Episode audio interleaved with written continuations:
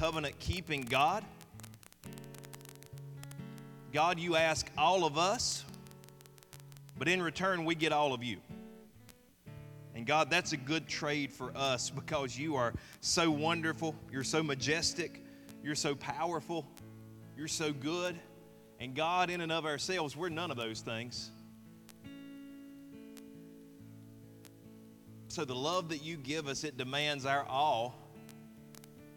But God, what a small thing to give to experience you and to know you. God, I don't know how this week went for everybody. God, I know for me there were good spots and there were tough spots, there were ups and there were downs. There were questions and there were answers. God, it, it was life. Life lived on this earth. And I don't know how everybody else's week was, but God, I'm so grateful that I get to come in here this morning and I get to worship you. And I get to hear from you.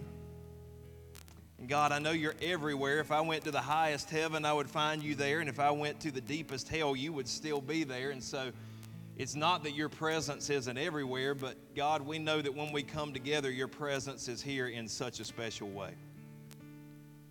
And so, God, I, am thankful that I get to experience your presence today. And God, I would ask that we would just be able to tune out all the noise in our lives, all the worries, all the concerns, the heartaches, even the blessings that sometimes we get focused on instead of the one that blesses us. And God, I just pray today that we could tune into your frequency, that we could hear from you in a special, special way. And God, you don't have to do that. You don't have to do anything because you're God, but I, I know how you are and I know how much you love us. And so, God, I just I believe that you're going to do something special here today. I pray that our cup, the cup of our heart, would be upturned and we would be filled to the overflow.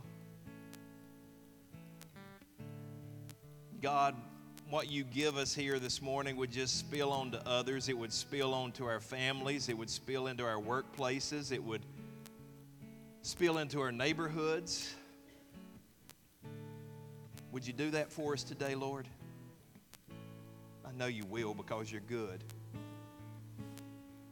if we don't have a connection with you here today, it's not you, it's us. And so I pray, God, you would give us the strength, even on the backside of things, God, you would give us the strength to, uh, to connect with you. We thank you for our worship team. We thank you for our technical team. We thank you for our children's team that's across the way ministering to our kids right now, God. We, we thank you for everybody, our hospitality team. We thank you for everybody here who uh, gives of themselves to make this place possible. Bless us all together, I pray. It's in Jesus' name I ask these things because He's the one who loved us enough to give Himself for us. And together, all of Rushwood said, Amen. Before you sit down, I want you to greet at least five people. Can you do that for me this morning? Greet at least five people, and then you may be seated.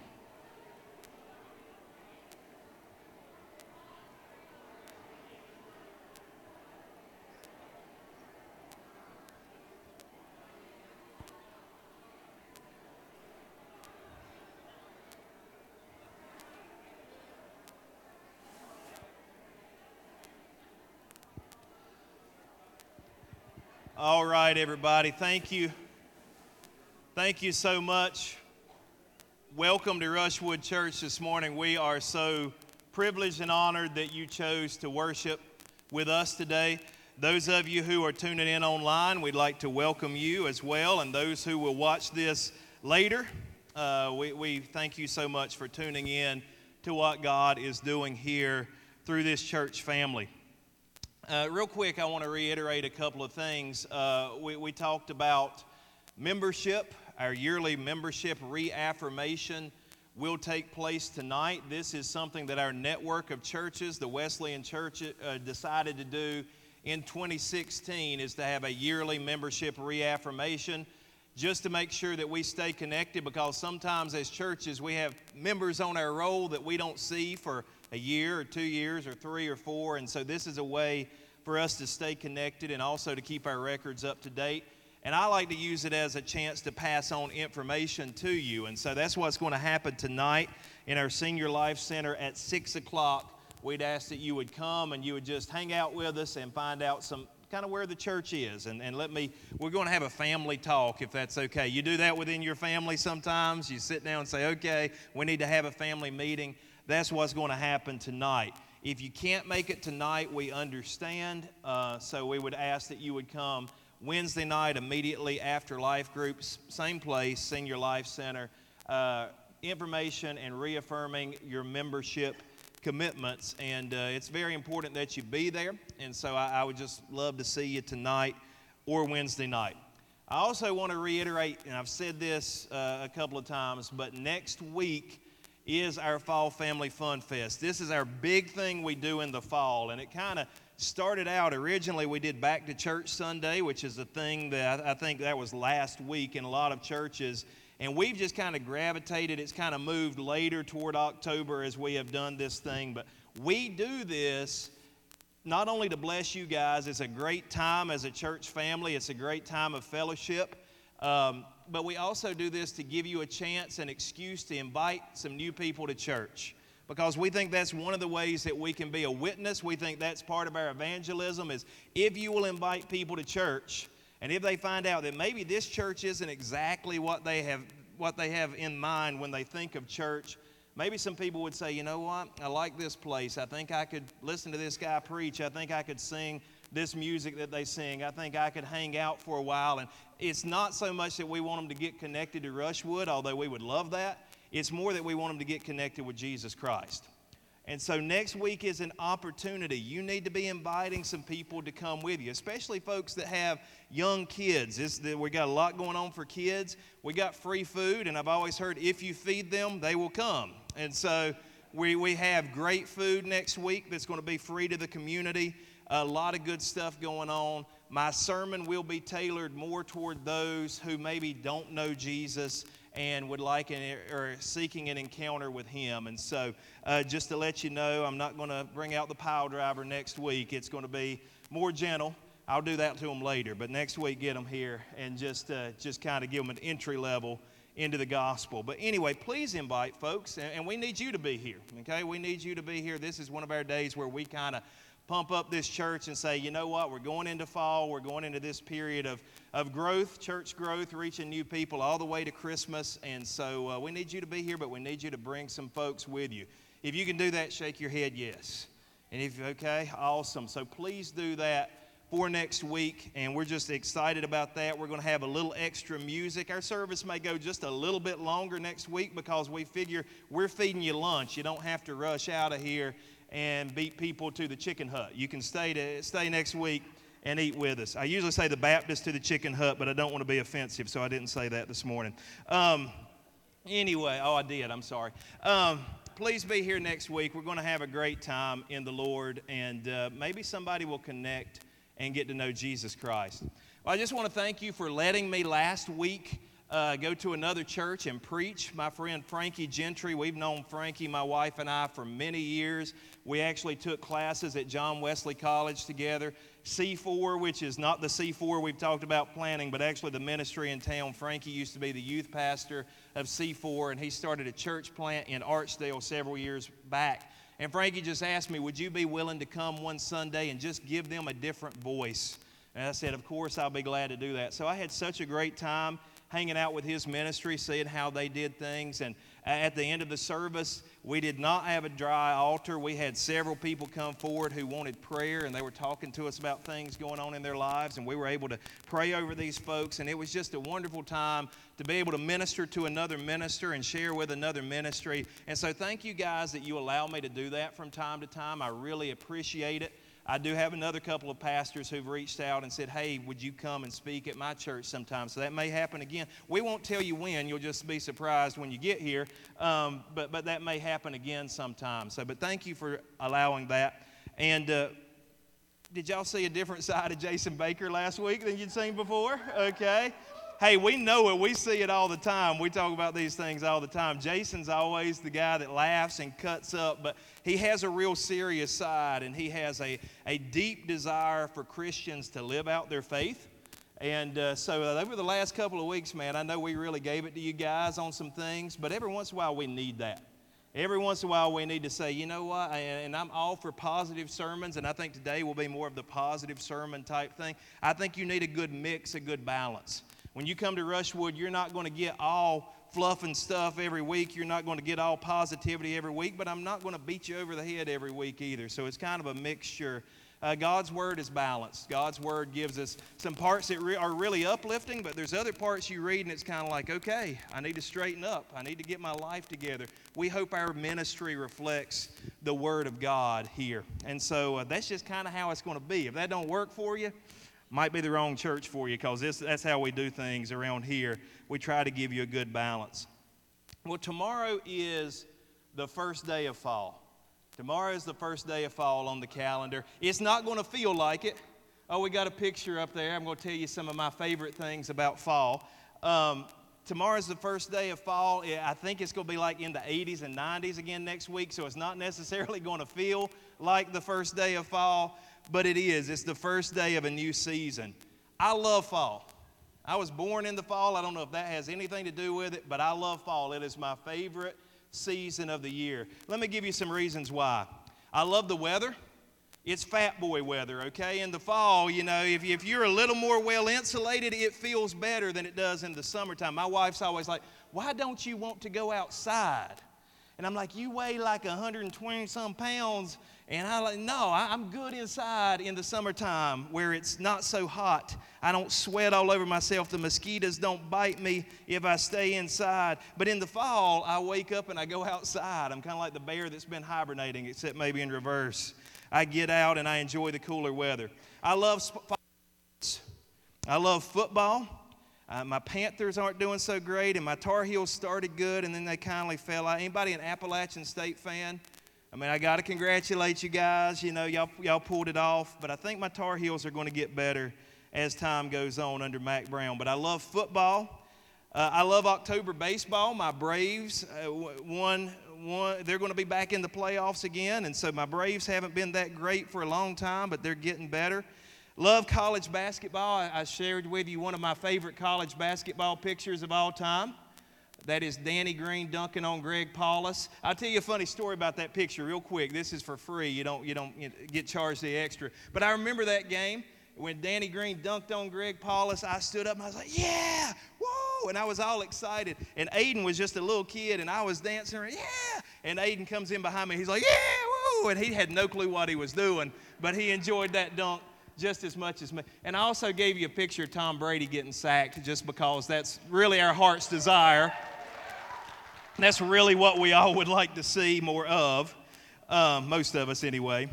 I love fall food pinto beans, collard greens, black eyed peas, cornbread. I mean, that's good stuff. You ain't country if you don't like that. And I'm country, so I like that. And I also love Thanksgiving because more food, right? I mean, I love one of my favorite holidays. I just all around love fall. And you don't have to feel the same way as me, but maybe a little audience participation this morning, a little poll for you just to see who feels what way on this. How many of you you would say that spring is your favorite season? How many of you are spring people? Okay, I see a few hands going up. Yes, yeah, spring, I can get that one, a little more temperate. How many of you are summer people? You just love the summertime. I don't get you guys at all, but hey, that's okay. That's okay. How many of you are like me and you say you can't beat fall? You can't beat fall. Oh, I think we won. I think we won on that one. How many of you like winter the best? Okay, a couple of. Blake is real excited about winter. I don't know why that is. I like like one good snow, and after that one good snow, I'm ready for, for spring, summer, and fall to get here. That's kind of how I am about winter. But how many of you are glad that God designed different seasons? How many of you are glad that we have a variety of seasons? Well, this morning I want to give you something today. It's not a huge thing, but I don't know. It, I think it could have a huge impact on your life to get and to understand this. It's something spiritual impact you if you let it. Something I discovered probably in my late teens, probably my early 20s. Just like the earth has seasons, our lives have seasons. Our spiritual lives have seasons. There, there, there's change in our spiritual lives. They're not always the same. Another way of saying this is your lifetime has different times of life. It's not always the same. There, there's changes that go on. And so, as we're talking about the Bible's greatest hits, the book of Ecclesiastes tells us all about it. It tells us all about these seasons and the change of seasons. Um, the Bible has different genres of literature. You know the word, hopefully, from, from high school English genre which means a type of literature or a type of writing. It's a, it's a French word. I don't know French, but at least I know that word and can kind of pronounce it right in my southern dialect. But Ecclesiastes is part of the genre called wisdom literature. It's there to give us wisdom, it's there to help us have more, a better way to get through life along with Proverbs. Proverbs is wisdom literature. There are some of the Psalms that are wisdom literature. It's to give us a different perspective, it's to give us a better perspective on how to do life. Most scholars will tell you the book of Ecclesiastes was written by King Solomon in his later years. King Solomon was known as what? The wisest man who ever lived, which of course that's not true because Jesus Christ was the wisest man who ever lived. But Solomon did have a lot of wisdom among people who weren't God in the flesh. Solomon was very wise, but sometimes I question that because he had 300 wives and 700 girlfriends, and I'm not sure a man can be to have 300 wives and 700 girlfriends, to have a thousand women in his life. Man, ain't no dude can deal with that. But anyway, King Solomon did have some wisdom that he wanted to share. And in Ecclesiastes, he calls himself the teacher calls himself the teacher. So when you read Ecclesiastes and you hear about the teacher, that's Solomon describing himself. Ecclesiastes starts off really pessimistically in the first two chapters. If you read it in the NIV translation, the first two chapters are going to say the word meaningless over and over and over. You're going to get tired of reading the word meaningless. Or if you read it in the KJV translation, it's going to say vanity. Vanity of vanities, all is vanity. That's the way that King Solomon puts things about how life is in this world. I could give you the southern translation of it. The southern translation would be something like, Ain't nothing worth a lick, y'all. Everything, everything is terrible. Everything is meaningless. Everything is vain. But then by the time we get to Ecclesiastes chapter 3, we see some hope start breaking through. See that in the Bible. You always see that. Even when the Bible it has these tough parts and these really almost pessimistic parts, you'll read that and you'll start to get down, but all of a sudden, hope always breaks through. The light of hope always comes through the darkness. Even when the Bible is giving us something really realistic, hope breaks through and God starts to pick us up. And Ecclesiastes chapter 3 is like that. So let's read it together. And today I'm going to ask that we stand and we read this out loud together. I don't always do that, but I just feel like today would be a good day to do that. So we're going to read it off the screen together. And uh, yeah, God's going to bless the reading of His Word, I really believe. Ecclesiastes chapter 3, verses 1 through 11. On the count of three, we're going to go. One, two, three, go. There is a time for everything and a season for every activity under the heavens a time to be born and a time to die, a time to plant and a time to uproot, a time to kill and a time to heal, a time to tear down and a time to build, a time to weep and a time to laugh, a time to mourn and a time to dance, a time to scatter stones and a time to gather them a time to embrace and a time to refrain from embracing, a time to search and a time to give up, a time to keep and a time to throw away, a time to tear and a time to mend, a time to be silent and a time to speak, a time to love and a time to hate, a time for war and a time for peace. What do workers gain from their toil? I have seen the burden God has laid on the human race. He has made everything beautiful in its time. He has also set eternity in the human heart, yet no one can fathom what God has done from beginning to end. Thank you for the reading of God's word. You may be seated. You guys sounded great. You sounded awesome on that. I love that.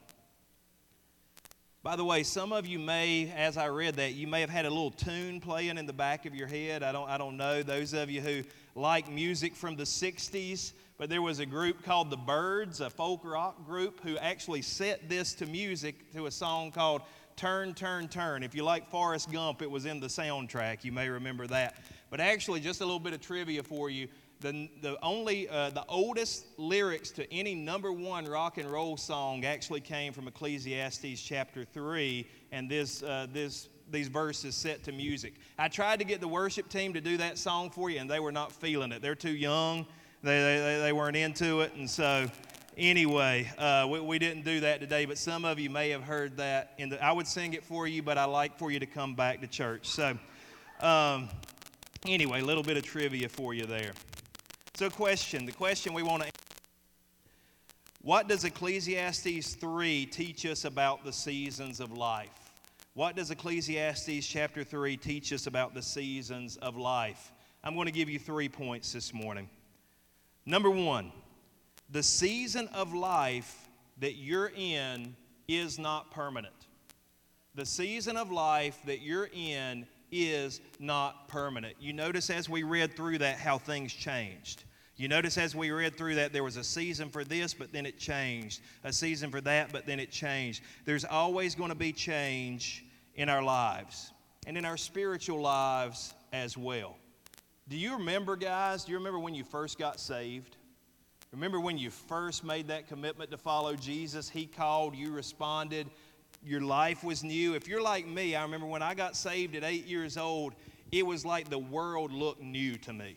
It was like everything was made new at that point in time. And it was just so exciting and it was just, it was just wonderful to walk with Jesus even at eight years old. And I remember at 19 years old when I believe the Holy Spirit filled me in a special way and I answered the call into the ministry for weeks on end. For weeks on end, it was just like everything was so good.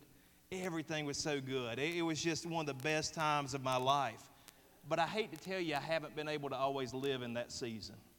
Sometimes things have changed. I've had ups and I've had downs. I've had good times and I've had bad times. there have been days where I haven't been just riding around singing to K Love and just praising God. There's been days that it hasn't gone that way. There have been some days I, I, I shouldn't have, but in my own human flesh, I've been uh, upset at God for certain things that, that came into my life or certain things that were allowed.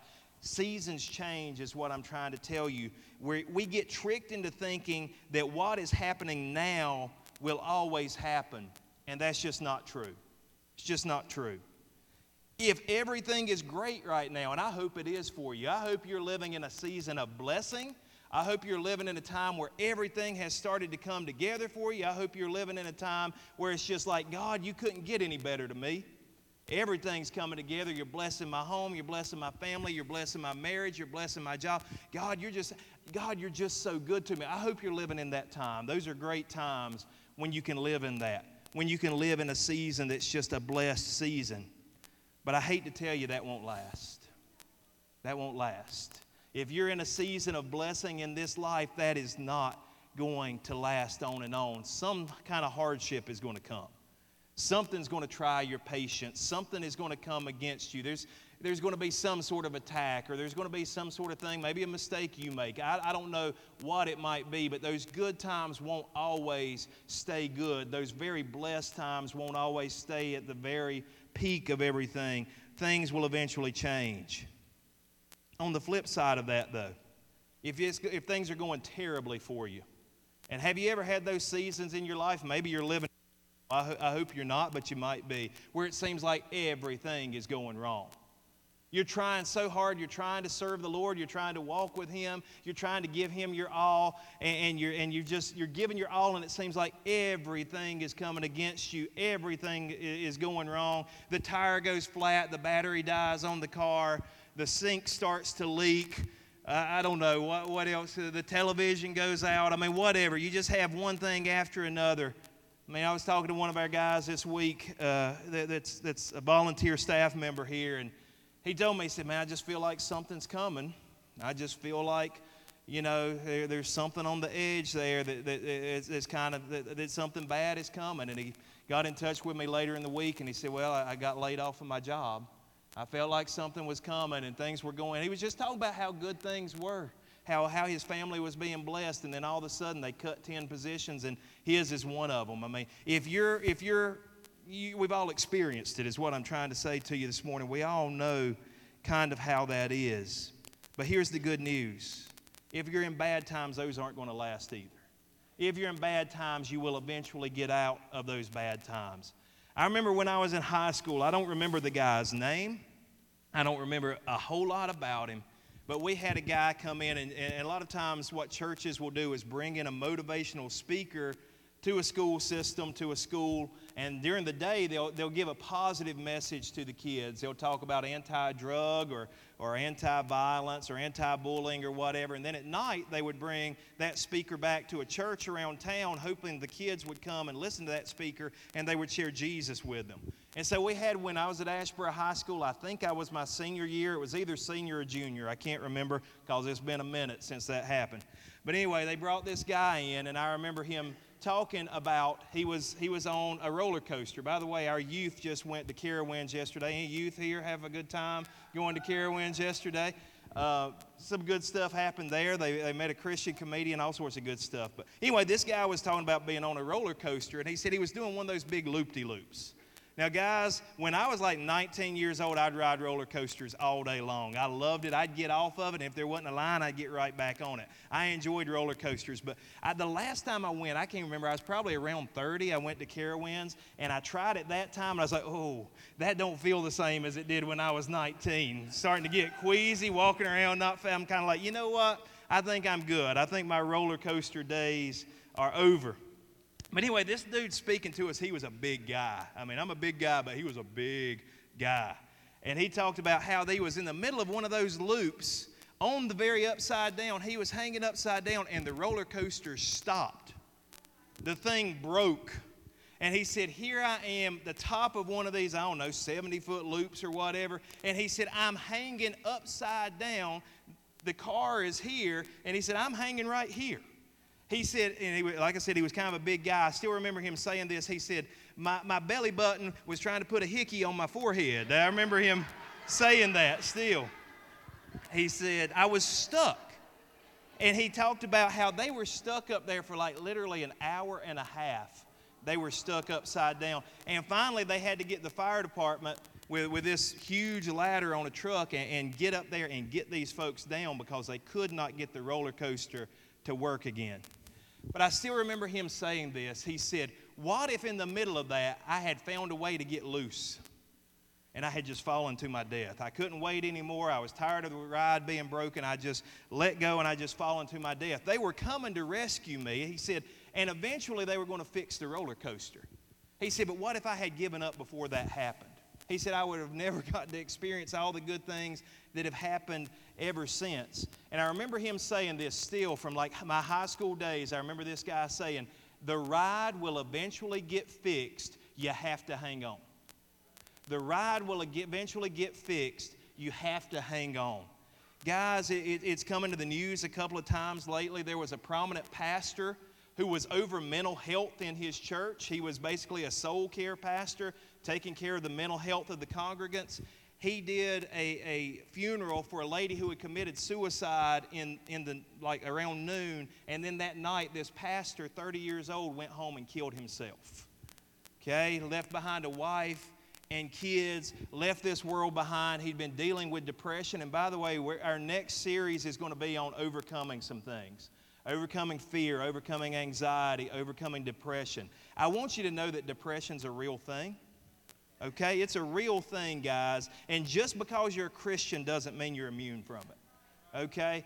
Uh, sometimes we just say, well, we just be an overcomer in the Lord, and it's just so easy. It's not easy, y'all. It's not easy. If you look at some of the saints of God all the way through the Bible, they got depressed. especially the prophets, these guys who are bold and they're out there preaching God's word, but they went into season, seasons of depression. I think about Jeremiah, they called him the weeping prophet. The weeping prophet, because this guy was just kind of in a state of, of constant brokenness over his culture and everything. And if you study church history, you'll find out that some of the greatest pastors and preachers of all time were people who were depressed, but they didn't give in. We can't give in. We have to hold on. And I just want to encourage you today if that's even a thought in your mind, that I, this world would be better off without me and I'm just going to leave and I'm just going to go on, don't, don't get off the ride. The ride will eventually get fixed, guys.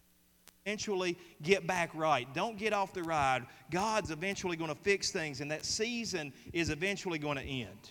I didn't really understand it until I lived it. My wife, and I think she would be very upfront with you about this, my wife deals with anxiety and depression and has for a long time. And I never really understood that until I went through it myself. But God fixed it. If you'll hang in there, if you'll keep walking with God, eventually the ride will get fixed. Eventually, He'll bring you out of that. Eventually, that season will come to an end. So don't trick yourself and don't let the devil trick you into thinking it's permanent. Because the season you're in, whether it's good or bad, is not permanent. Eventually, things will change. Number two, different seasons of life demand different activities. Different seasons of life demand different activities. It's amazing Ecclesiastes puts things together that don't seem to go together. They seem to be total opposites. It says there's a time to be born and a time to die. A time to be born and a time to die. It talks about there being a time to plant and a time to uproot. So there's a time to put seed in the ground, there's a time to harvest, there's a time to remove. There's a time to build up and there's a time to tear down. Some of us might need to tear down a wall that we've built up between ourselves and somebody else, or maybe we've allowed Satan or the world to, to build that up. We might need to tear that down. But there's a time in your life where maybe abuse or, or, or anger or something else, you have to have that wall up for protection for just a little while. There are different seasons, there are opposite seasons, there's opposite actions that take place in these seasons. It's not that these things are necessarily right or wrong in and of themselves, but they have to be done at the right time and in the right season, or they don't work. You can do, listen to this, tune in on this. You can do a right thing at the wrong time, and it ends up being wrong. Amen? You can do the right thing at the wrong time, and it ends up being wrong. There are times in my life I might need to blow my nose. But if I was at, tea with the Queen of England, that would probably not be the proper time to blow my nose. Uh, it's like one pastor I heard one time, he said, that went over like a booger in the Queen's teacup. Okay, that would not be the right time. That would not be the right time to blow my nose. Maybe it's a crude example, but it's kind of fun. Likewise, that there are things that we do that are more effective in certain seasons. Let me give you an example when you are young, you really need to spend some time working on yourself and developing yourself. When you're young, young people, youth, listen to me, you need to spend some time working on yourself. That's, that's one of the reasons my kids, I mean, this is just my rule, my household rule. My kids aren't going to be dating anybody, dating, whatever. They're not going to be doing that until they're at least 16 years old. Why? Because they need some time to develop themselves. They, they don't need to be doing adult things when they're still a kid. They need some time to, to, some time to grow up for themselves. So I've already said, look, y'all ain't dating until you're 16, and then I'm going to be very superintendent over that. I'm going to be watching over that. Yeah, praise the Lord. That's a good place for it. Young people, you need time to work on yourself. Here's some things young people can work on. Young people, work on your daily habits. Work on getting into routines because routines and rhythms drive life forward. There's a rhythm that I think is real important. Going to church every Sunday. I think that's real important, man. That's, that's just how I was brought up. It's how I, I, it was a rhythm that was established in my life at a very early age, and that's how it is. Now, I'm not saying I go to church every single Sunday. I might be out of town, I, I might be on a vacation or something like that, but I'd say, like, 50 out of 52 weeks in, I know you say, well, you're the pastor, you have to be there. If I wasn't the pastor, if I wasn't the pastor, that's a rhythm that I'm going to build into my life. I'm going to make it a priority above everything else on Sunday morning. I'm going to make it a priority to come together with God's people and to worship. Some of you guys, that might be a good rhythm to build in. You come to church some, you, you know, you, are an infrequent attender, but you, you come some. But to be there every week, because it builds and it grows and that rhythm does something special. It, in fact, when you come to church on Sunday morning, Sunday being the first day of the week, it kind of sets the tone for the rest of the week. You're saying, God is over. God is in control of my week. I'm going to give Him the first fruits and He's going to bless the rest. So I didn't want to camp out there this morning very long, but if you establish your daily habits and your weekly habits, young people, that's really important when you're young. Work on the talents that God has given you. Young people, if God has blessed you with some talents, develop those. If you'll develop them when you're young, you'll be able to use them for the rest of your life. My mom has a talent. She played a couple of weeks ago. She played the piano for us. My mom has a talent for doing that, and she developed it at a young age. And by 16 years of age, she was playing piano for this very church. And so she's been able to bless people time and time again over the years with her musical talent. She still plays a lot of times for funerals, and once in a while she'll be asked to play at a wedding or, or whatever. And sometimes she'll even guest for us on a Sunday morning. She developed that when she was young. She had that talent, but she didn't just let it go to the wayside. She developed it, and so she's been able to use it for the rest of her life. What's your talent, young people? Develop those talents. Work on your knowledge base. The more you know, it's good to have a, a deep base of knowledge, a deep base of understanding. Work on your people skills. I know this world is divided up into introverts and extroverts. I'm an introvert by nature, okay? I, I, can keep to myself. I can do the by myself thing all day long and twice on Sunday. I'm good at it. But I had to force myself to get better with people and talk with people. By the way, if you, if you meet me and you think, man, Brent is just stuck up, he's just arrogant. It's not that, okay? It takes me a while to get used to people. It takes me a while to get to know people. And once, once I get to know them, man, then we're good. But I just have that sort of personality. There's some people, it's like as soon as they meet a stranger, hi, you know, they're just real happy about it. I ain't like that, okay? Not everybody is wired up that way. But young people work on your people skills, and that will carry you throughout your life. And by the way, I just say if you're an introvert, push yourself a little bit. I have to push myself all the time. It's not natural for me to just go up and talk to everybody, but push yourself a little bit and you'll get better at it. Some of you who are extroverts, hold yourself back. Hold yourself back a little bit. We, we've heard it, okay? We're good. You can hold yourself back now. Don't look at anybody right now. They might, they might, yeah, they might get mad at you. Should have said that first. All right. Number five, work on growing your faith. Work on growing your faith, young people. Work on growing your faith. Work on getting a deeper faith that will carry you through your life. Work on knowing the Bible. Work on learning some of the history of the church. Work, work on worshiping and becoming a person of worship. Work on all of that, young folks. It will carry you through your life. Set yourself up for success because those actions done early on will carry you all the way through. It's a season for growth, it's a season for development. And look, I'm not saying that when you're older that you can't keep growing. We should grow all the way until the Lord takes us into glory, okay? I'm not saying that. But I don't think it should be as much of your focus at an older age to keep developing yourself. Hopefully, by that age, you're developed. Hopefully, you've learned things. Hopefully, you've grown as a person. When you become older, our elders, that's a time for sharing with younger people who are working on themselves. It's a time for passing on. It's a time for leaving behind. It's a time for mentorship. It's a time for passing on wisdom to the next generation. I heard one evangelist said that he went to a church and he said it was all older people. And he said he went to the church for a revival and he said they wanted to have the revival at 4 p.m. because they wanted to get home before dark and they wanted to make sure. So obviously they weren't reaching very many people in the community. And the evangelist said, I didn't say this, he said that. They didn't need a revival, what they needed was a nap by the time you get to a certain age, hopefully you're developed. Hopefully you've learned things. Hopefully you've grown. Some people didn't like that, but it's okay. Don't make it any less true. Different activities fit different seasons of our life. We have to have wisdom to apply different activities to different seasons. Number three, when this season of your life is gone, you won't get it back, so don't waste it.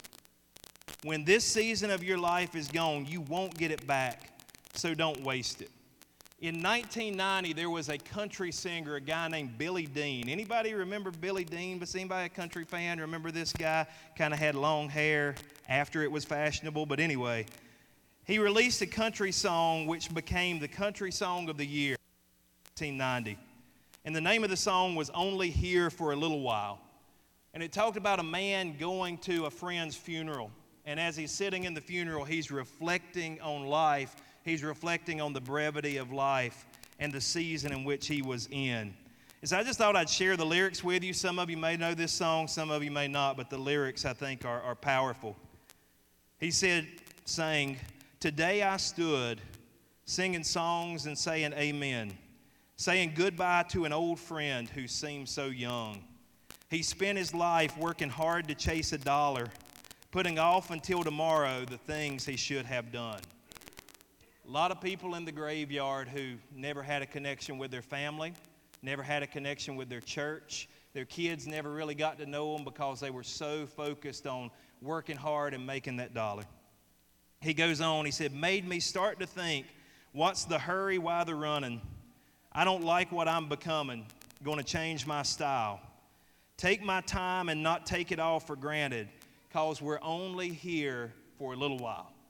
That's what the brother of Jesus, James, said in his book. He said, Life is a vapor. It's like when you go outside on a cold morning as the fall comes on and it turns colder, you're going to go outside and you're going to breathe and you'll see your breath and then it's gone. And James, the brother of Jesus, said, Life is like that. Life on this earth is like that. It's short. It's here today, it's gone tomorrow. He, the chorus says, going to hold who needs holding, mend what needs mending, walk what needs walking, though it means an extra mile. Pray what needs praying, say what needs saying, because we're only here for a little while. Guys, life is short. Life is short. The season of life is passing right now. Right now, every second, we're a second closer to each and every one of us. We're a second closer to eternity. There are windows in life that stay open for a little while, but then they slowly shut. And when those windows close, they will never, ever open again. There are windows in time. I'll give you an example from my life. When, when my son Liam was born, Liam is 10 years old. He's almost 11 years old now, but I was working, I was trying to develop my life. I was working full time as a middle school teacher. I was going to seminary at nights. I had taken on a small church as a part time pastor. I had a lot going on when that child was little. And so, from the time he was born until the time where in about 2010, I started to really make some changes and started to ease out of some of what I was doing. I'll be honest with you, I don't remember a lot of his first two years. I was so busy.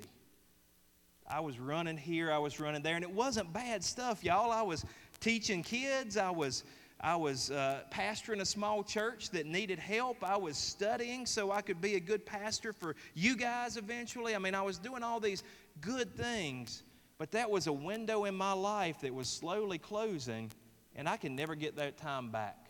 I have some memories, but I don't have as many memories with him as a kid as I do with my other children in their early days. Now, we, we have a good time now. We're close. He's my buddy. We do things together. And I think, in a sense, we've made up for lost time. But there was something that was lost there that I will never get back. That window closed, that season ended, and I will never get another chance at it. That's one example. And that hurts a little bit to actually stop and realize that. Young people, next month, not next month, two months from now, I turned 40. That, that's, that's a big mark in my life. That's, that's a milestone in my life. I turned 40 at the end of November, and it seems like one day I was 20, and then I woke up the next day and I was 30, and then all of a sudden here I am, and I'm about to turn 40 years old. And I, I think that I've spent the first 39 years of my life in a good way. I really do. I don't have a ton of regrets about the way that I've spent my life. But it's kind of sobering because st- statistically speaking, if I can say that word, statistically speaking, I'm more than halfway through my life. They call it over the hill for a reason. And so I'm looking back and I'm thinking, what have I done? What do I have left to do? It's just amazing that the seasons have moved so quickly and the windows have shut so quickly. And here I am looking at 40 years of age and thinking, God, what, what do you have for me? What are we going to do together? And for the first 39 years of my life, I hope I've spent it well. I believe I've spent it well, but I do know I'll never get that back. And I don't know where you are in your life, but what's passed behind is already gone. What's that water under the bridge, you can't get that water back. It's already gone. There are seasons that pass by. There are seasons that leave us behind. And so when this season of your life is gone, know that you're not going to get it back. So don't waste it. You need to spend it well. There's one more season I want to talk to you about in closing. There's a season of salvation in our lives. There's a season where we can be saved. There's a season where we can come to know God. There's a season where we can be redeemed of our sins and forgiven of our sins, and we can start a walk with Jesus Christ that will last for the rest of our lives. There's a window to that as well. We don't always talk about that. We assume that we, it's always there, that there's always an opportunity, that we'll always be able to get saved, that we'll always be able to. And I believe some people kind of have this idea of, well, I'll live wild for a while. I'll live without God for a while, and eventually I'll settle down and I'll get saved and I'll get things right with God. But y'all, it's a season, and it's a season that passes. It's a season that once it gets past, you'll never get it back. The Bible doesn't teach us that we can just get saved whenever we want to. It teaches that the Holy Spirit has to draw you. As A.W. Tozer said, God is always first. God's Holy Spirit has to work on your heart. He has to draw you. Now, I don't think that means you're automatically going to be saved as He's drawing you and as He's leading you, but it's a time when the waters are troubled. It's a time where you can be saved. It's a time where you can repent and you can live for God, but it's a season that eventually will pass. The Bible teaches us in Genesis 6 God's Spirit will not always strive with man. Y'all, it's a sobering reality, reality to think this, but there will be a moment in your life which will be the last time the Holy Spirit draws you. There will be a last time. There will be a moment that passes. And now you say, well, what about the thief on the cross? You know, the thief on the cross got saved the very last minute. He was dying on the cross and he came to Jesus. And I heard a pastor say this, and I thought it was a brilliant way to put it. He said, There is one instance in the Bible of somebody getting saved right at the very end. And he said, That's there to give us hope. But he said, There's only one to, give, to help us understand that that's not the normal way that things happen. That's not, you can't assume that, you can't presume that. You might not be able to see death coming. You might not be able to see the end coming this morning. Right now may be your last chance to get right with God. I hope it's not. I pray that it's not, but it, it might be. But reality is for each and every one of us, there will be a last chance. There will be a last time that you're drawn. There will be a last time that the Holy Spirit works with you. And if you miss that last time, that window will close and you will not get another opportunity. One of the saddest verses in the Bible comes from that prophet Jeremiah that I mentioned earlier. Jeremiah chapter 8 and verse 20 says, The harvest is past, the summer has ended, and we are not saved. The harvest is past, the summer is ended, and we are not saved. I pray that none of you ever has to say that. I pray that you never have to say the season where God was working on my heart, the season where He was drawing me, that is past. It's ended. I'm not saved, and that's just it for me. I'm done. I hope that when you have that season, when you have that time, when you have the time that God has appointed, where, where God has ordained to draw you, eh, that you will accept the gift that Jesus Christ offers you. I like what 2 Corinthians chapter 6 and verse 2 says. It says, Today is the day of salvation. Today is the day of salvation. This day could be your day of salvation. September 22nd, 2019 could be the day that you get saved. And look, I want, I want you to understand something. Coming to church is not going to save you. It's a good thing to come to church. I'm not putting you down for coming to church, but coming to church will not save you. You can be on the membership. We're having a membership meeting tonight. You can be on the membership roll of this church. and that will not save you. There's a roll up there that's more important. I hope your name's on that. I hope your name's written in the Lamb's Book of Life. That's where you know that you're saved, not because you're on the roll of Rushwood or some other church. It's just, it doesn't work that way. You can have a Christian family history and that won't save you. Mom and dad can be the best people in the world. That won't save you. Grandma and grandpa teach Sunday school and lead the choir. That won't save you. The only thing that will save you is coming to know Jesus Christ, surrendering your life to Him, letting the Holy Spirit take up residence in your heart and life, repenting of your sins. That's what will save you. And I got to believe if I'm preaching this way this morning, God laid this on my heart for a reason. I've got to believe that there's somebody here who needs Jesus. That today is your day of salvation. That you won't have to say that it's all ended, the time is past, and we're not saved. You can say, My name is written down. My name is written down. I have made my decision. I have decided to follow Jesus. I'm going to follow him now, and I'm going to follow him for the rest of my life. Because here's the gospel in a nutshell, guys. We're broken, we're messed up, we're dead in our sins and trespasses. We are separated from God because of what we have done. But God loved us so much, He sent His only begotten Son that whosoever believes in Him should not perish but have everlasting life. It's very simple. Repent of your sins. Repent of your sins. Put your life in His hand. And we're about to take the Lord's Supper together. We're about to take communion together. And I always say this this is a family meal, okay? You need to be part of the family to take this meal. It's not that we're trying to ostracize anybody or push anybody out, but this is for those who know God. This is for those who have been saved through Jesus Christ. This is a family meal for Christians who, who have made that decision. But today can be your day of decision. Maybe you've been in church. Maybe you can sing all the hymns and sing all the songs, and maybe you know all the Bible stories and you've got all that down pat, but maybe you've never made that decision to follow Jesus, or maybe you've never made it public. Because I believe that we're supposed to make it public when we come to Jesus Christ, and we're supposed to speak our testimony. I believe there's a power behind that. Maybe you've never made that decision, but today, this taking communion today could be your first act as a Christian. It could be the first thing you do because the great thing about our God is He invites us to the table.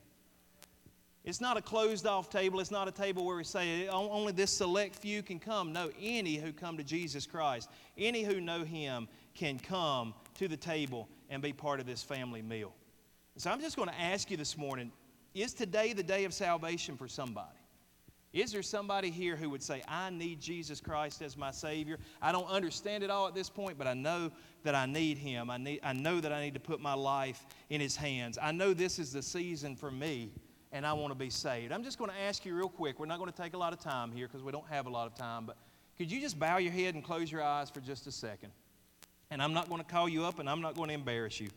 But is there anybody here who would say, I need to make my decision today Today is the day of my salvation. I want to put my life in the hands of Jesus Christ. I want to turn away from my sins and tw- turn toward the life that He offers, the life that He showed when He rose out of that tomb. Like we sang earlier, if He walked out of the tomb, we're walking too. We can walk in Him and in His power. Every head bowed, every eye closed. Is there anybody here who would just raise your hand and say, I need to make that decision today? I need to decide, I want to make that decision. I see one hand. Is there anybody else who would say, I want to, I want to know Jesus? I want to know him. Today is my day of salvation. I see another hand going up. Is there anybody else who would say, I want to make that decision today? I see other hands going up. I see other hands going up. Look, you'll never regret it, y'all. You'll know you can put your hands down and y'all can look up now. I didn't get an exact count, guys, but there are four or five people who raised their hand and said, I need Jesus. I want to make him the Savior of my life today. Amen.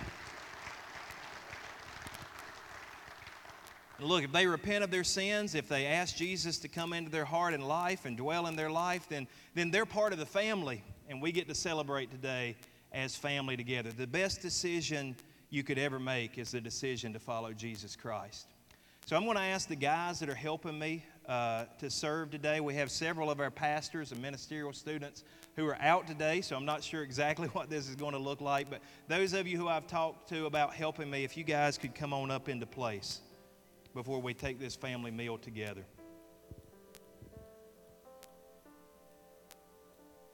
Guys, as we take communion, it reminds us of some things. One of the things it reminds us of is that Jesus laid his life down for us. The bread signifies his body. The blood, uh, the, the juice, the wine signifies his blood that was shed for us. They're separate because his blood was separated from his body. His blood was shed for us on the cross to redeem us from our sins. And so, as often as we do this, we're supposed to remember Him. We're supposed to remember the sacrifice that Jesus made for us. It also reminds us when we take this meal that this is a family meal and we are family together. It doesn't matter if you're part of Rushwood today, if you're part of another church, a guest here as our guest today, we're so glad that you're here. If you know Jesus Christ, we're family. And so we have family that's together here this morning, but we have family that, that's worshiping down the street this way, and we have family that's worshiping down the street this way, and we have family that have already gone on and they're in glory.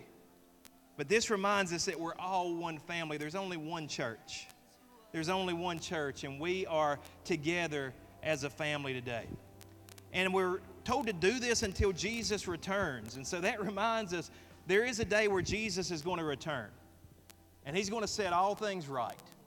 He's going to fix all the problems. He's going to rule over this world, and we're not going to have any more sin, any more death, any more sorrow, any more pain. There's a day that Christ is going to return. And if you're a Christian, you have to believe that. Just as He left, He's coming back again. And we are looking forward, so forward to that day. But before we come today, I, I, the Bible teaches us that we're supposed to search our hearts. We're supposed to make sure our hearts are clear. We're supposed to, if we have anything against somebody else, then we need to get our heart right on that. If we have any unconfessed sin in our life, then we need to confess that to the Father. I'm not a priest. You don't have to confess to me. You confess to God through Jesus Christ and clear that up. If you have anger at anybody, if you have something against your brother or your sister, you need to let that go. Before you come to this table, we want to come in a right way. We want to come in the right spirit.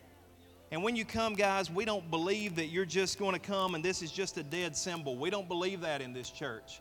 We believe there's actually a grace that takes place. Not now, if you come up and you're not saved, this is not going to save you. That's not what I'm preaching here this morning. But if you come up and, and you need strength to carry on, maybe you're going through a tough time in your life. If you need a, a communion with God, that's what this is all about. This is about bringing us close to the Father and the Son and the Holy Spirit here today. And so we're just going to take a minute. They're going to continue to play music from the booth back there. As, but I just want us to take some time and reflect. I want us to take some time and just, just ask God to show us if there's any wicked way in us. Let's ask that God would point that out and we confess that sin and He cleans us up and He makes us whiter than snow. That's how good He is. If we'll just confess our sins, He'll forgive us our sins and He'll cleanse us from all unrighteousness. So before you come today, we're going to ask that you reflect and we're going to ask that you seek God. Now, as you come today, I'm going to ask that these two center sections, if you will move this way and the sections on the end, if you will move that way so we end up coming down this aisle and this aisle, okay? And then if you will go the opposite way you came and return to your seats after we take communion together. We're also going to have a couple of serving teams here. So as you see one that's open, if you'll please go to the next serving team that's open that will expedite this process. But let's take a little bit of time to reflect, a little bit of time to pray, a little bit of time to seek God's face here this morning.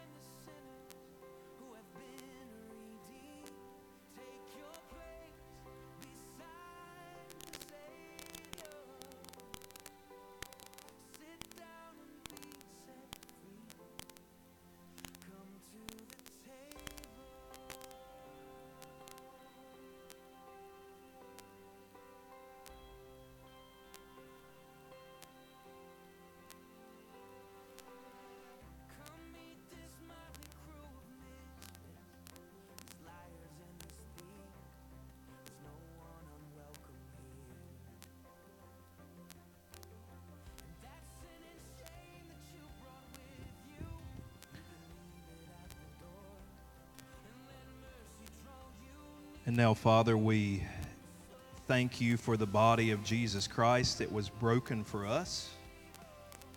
We thank you for the blood of the new covenant that was shed for us on the cross. We thank you that that blood covers all our sins and that we can be redeemed and we can be set free. God, as we take this meal together, Lord, I just pray that you would speak that truth to us again that it's not us. We're not saved by our own merit, God. We are saved by the merit of Jesus Christ, by what He did for us. It's by grace through faith. Thank you for faith. Thank you for grace. Thank you for mercy. Thank you for this meal that we take together. We love you, God, and we praise you. In Jesus' name we pray. Amen.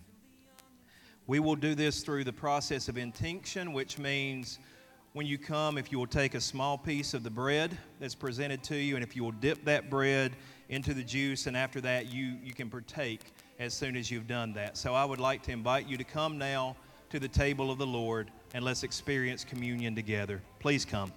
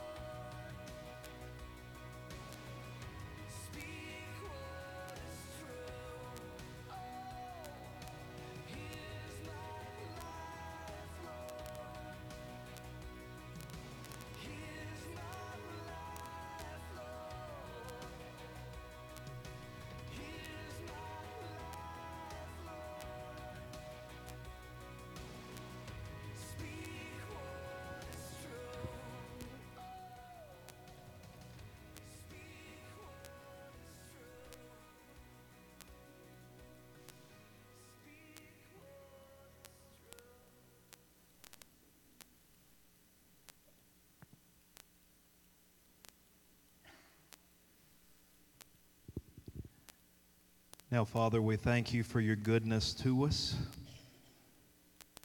We thank you that as we commune with you today, that's a prophetic image of the fact that through Jesus we will commune with you forever.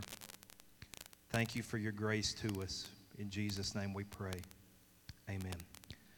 Please stand with us and let's worship together this morning.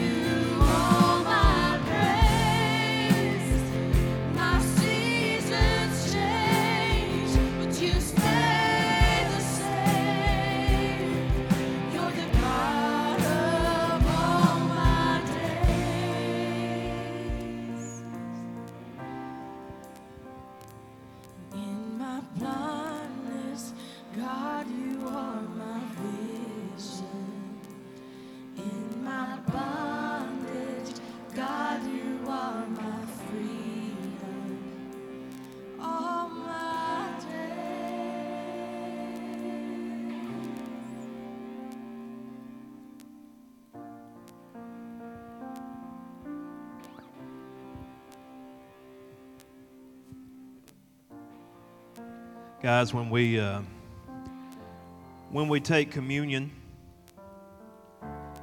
you know that I'm a, a, holiness guy. I believe that we're supposed to be set apart.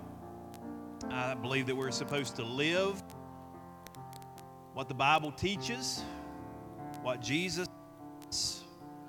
I don't like the idea of living a sinful life and just trying to put God's stamp of approval on it. But when we take communion, I'm always reminded how much I need God's grace.